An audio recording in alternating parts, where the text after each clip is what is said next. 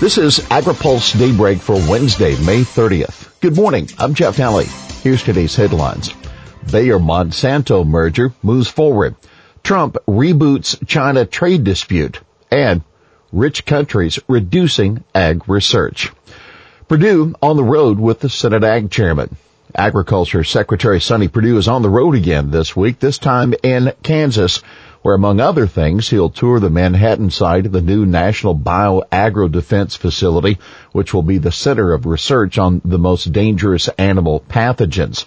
Perdue will be accompanied today by Senate Agriculture Chairman Pat Roberts and Kansas Senator Jerry Moran, will join him in holding a media availability that will be live streamed. They also will participate in an agriculture discussion panel, a local farm, and a Q&A at the Kansas Department of Agriculture. Department of Justice gives okay to Bayer Monsanto. The landscape of the seed and chemical business is about to go through yet another monumental change with the Justice Department's clearance of the Bayer Monsanto merger. To get the DOJ's okay, Bayer agreed to sell off its cotton, canola, soybean, and vegetable seed businesses, as well as its Liberty brand of herbicides. Senate Judiciary Chairman Chuck Grassley praised the company's settlement with the Department of Justice, saying it provides serious divestiture requirements to robust enforcement provisions to maintain a fair marketplace. Bob Young, a former economist with the American Farm Bureau Federation, said the previous merger of Dow and DuPont made the Bayer-Monsanto combination not only inevitable, but probably also necessary to ensure that Dow DuPont would have a comparable competitor. Young said if you're going to have one of these seed chemistry firms, you want to have at least two of them. In addition to the Dow DuPont merger, ChemChina acquired Syngenta last year. The National Farmers Union expressing dismay at the Department of Justice approval for the Bayer Monsanto merger, arguing that it would drive up farm input costs and limit the types of products available to farmers. We will now focus our efforts on ensuring the promises made by Bayer and Monsanto throughout this approval process are kept. That the word of National Farmers Union President Roger Johnson. China trade war back on again. The U.S. is back to a trade war footing with China after President Donald Trump ordered a crackdown on Chinese investment and trade while at the same time renewing a threat to slap $50 billion of tariffs on Chinese products. Details of the measures aimed at protecting against the loss of U.S. intellectual property will be unveiled June 30th and they will be implemented shortly thereafter, according to a memorandum. The announcement is a sharp turn from the semi-armistice that resulted after negotiations between the two countries earlier this month. After those meetings in Washington, U.S. Treasury Secretary Steve Mnuchin said the U.S. was putting the trade war on hold. The new aggression from the White House took China by surprise, according to the Xinhua News Agency, a government-run organization. Keep in mind, Trump's action could have a significant impact on U.S. agriculture. China previously threatened to retaliate with a 25% tariff on U.S. soybeans. For more on China's trade and on the Senate Farm Bill, be sure and read this week's AgriPulse newsletter. Dairy industry raises alarms over trade rules. U.S. dairy producers are raising concerns with the FDA over the way it's going to determine whether other countries have equivalent food safety systems.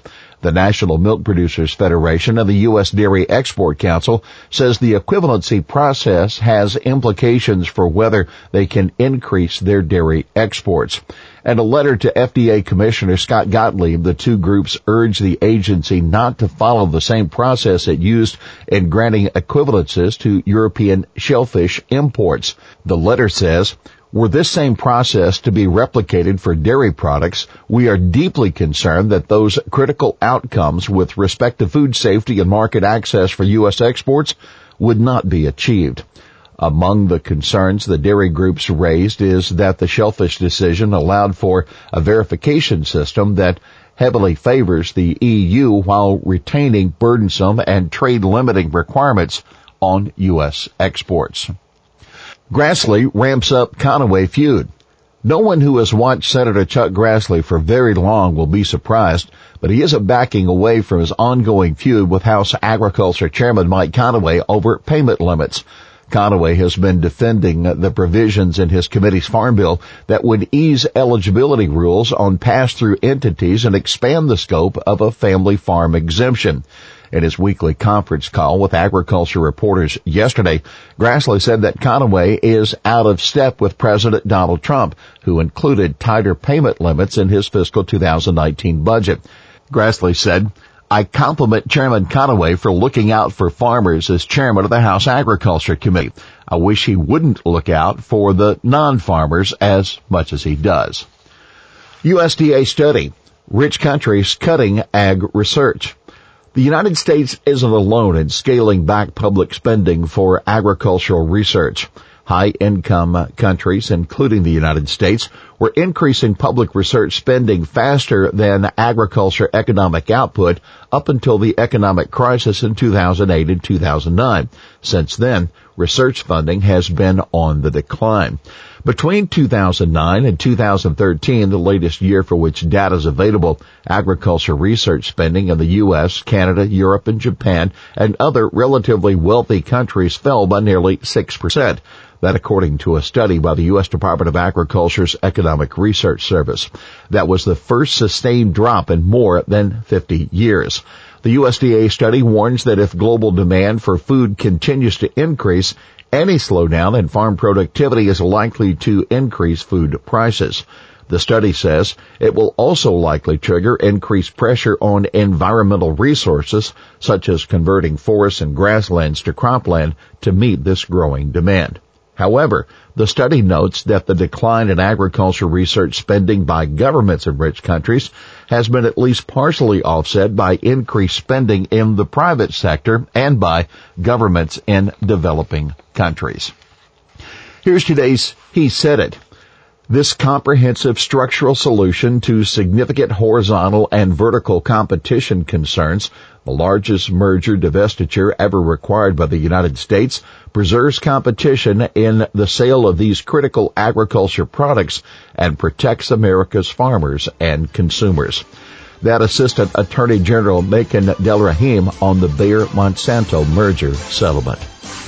Well, that's daybreak for this Wednesday, May 30th. AgriPulse Daybreak is brought to you by Watkinson Miller and the United Soybean Board. For the latest news out of Washington, D.C., visit agripulse.com. For AgriPulse Daybreak, I'm Jeff Daly.